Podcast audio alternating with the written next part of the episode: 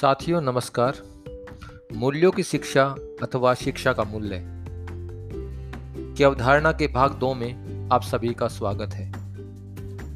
भाग एक की कुछ अंतिम पंक्तियों को लेते हुए मैं मूल्यों की शिक्षा अथवा शिक्षा का मूल्य की अवधारणा के भाग दो की शुरुआत करने जा रहा हूँ। भाग एक की अंतिम पंक्तियाँ कुछ इस प्रकार थी। तो क्या फिर यह कहा अथवा समझा जाए कि वर्तमान परिवेश एवं परिस्थितियाँ ही ऐसी हैं जिनके कारण शिक्षा में मूल्यों का निरंतर अभाव एवं पतन हो रहा है। अथवा यह निष्कर्ष निकाला जाए कि वर्तमान परिवेश एवं परिस्थितियों में आज का व्यक्ति एवं समाज मूल्यों की शिक्षा से दूर हटकर शिक्षा का मूल्य तलाशने लगा है। अब आगे। साधारण एवं सामान्य अर्थ एवं संदर्भ में जब हम अधिकतर शिक्षा के मूल्य की बात करते हैं तो वास्तव में शिक्षा के द्वारा अथवा उसके माध्यम से प्राप्त किए जाने वाले भौतिकवादी सुख की कल्पना एवं चाहत रखते हैं। और यह कल्पना एवं चाहत तो अपने आप में उतनी ही असीम एवं अनंत है, जितने की मानव की सोच एवं उसकी इच्छाएँ।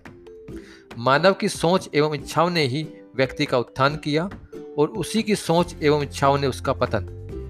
तो क्या उत्थान एवं पतन का कोई सीधा संबंध मूल्यों की शिक्षा से है?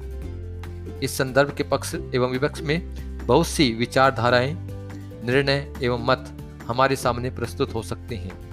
लेकिन यदि वर्तमान संदर्भ की बात करें तो यह कहा जा सकता है कि आज का व्यक्ति जब शिक्षा की बात करता है तो उसका आशय सिर्फ़ इस बात से होता है कि उस शिक्षा को मुख्य रूप से औपचारिक प्राप्त करने के बाद उसे जीवन में कौन कौन से भौतिक सुख, आनंद एवं ऐश्वर्य प्राप्त होंगे।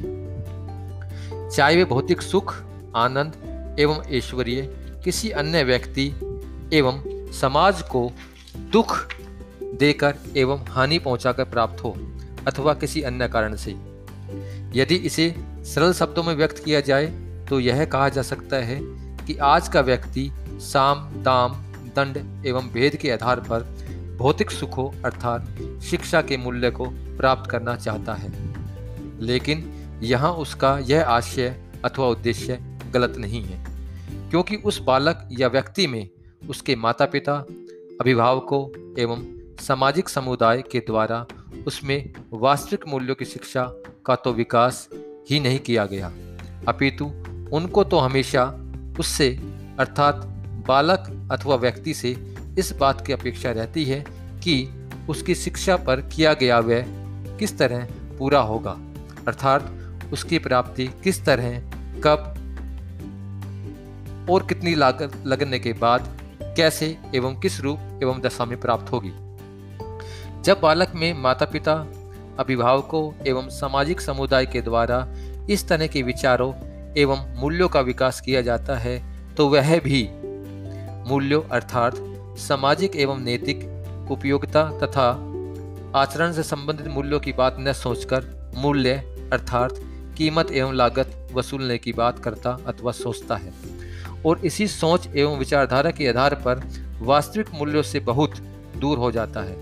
अर्थात वह उनको ग्रहण नहीं कर पाता या फिर यह कहा जाए कि उनको उसका ज्ञान नहीं कराया जाता। जब बालक को वास्तविक मूल्यों का ज्ञान ही नहीं होने दिया जाता। अर्थात, उसको वास्तविक मूल्यों से दूर रखकर उसके अंदर भौतिकवादी एवं स्वार्थवादी मूल्यों का विकास किया जाएगा। तो फिर हम यह बात कैसे कह सकते हैं कि वर्तमान शिक्षा में मूल्यों का अभाव है, अथवा उसमें मूल्यों का निरंतर पतन हो रहा है?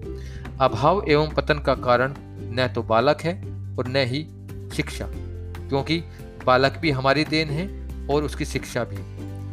जब जो चीज़ हम बालक एवं उसकी शिक्षा को दे ही नहीं पा रहे अथवा दे पाने में असमर्थ है तो अभाव एवं पतन का प्रश्न ही नहीं उठता।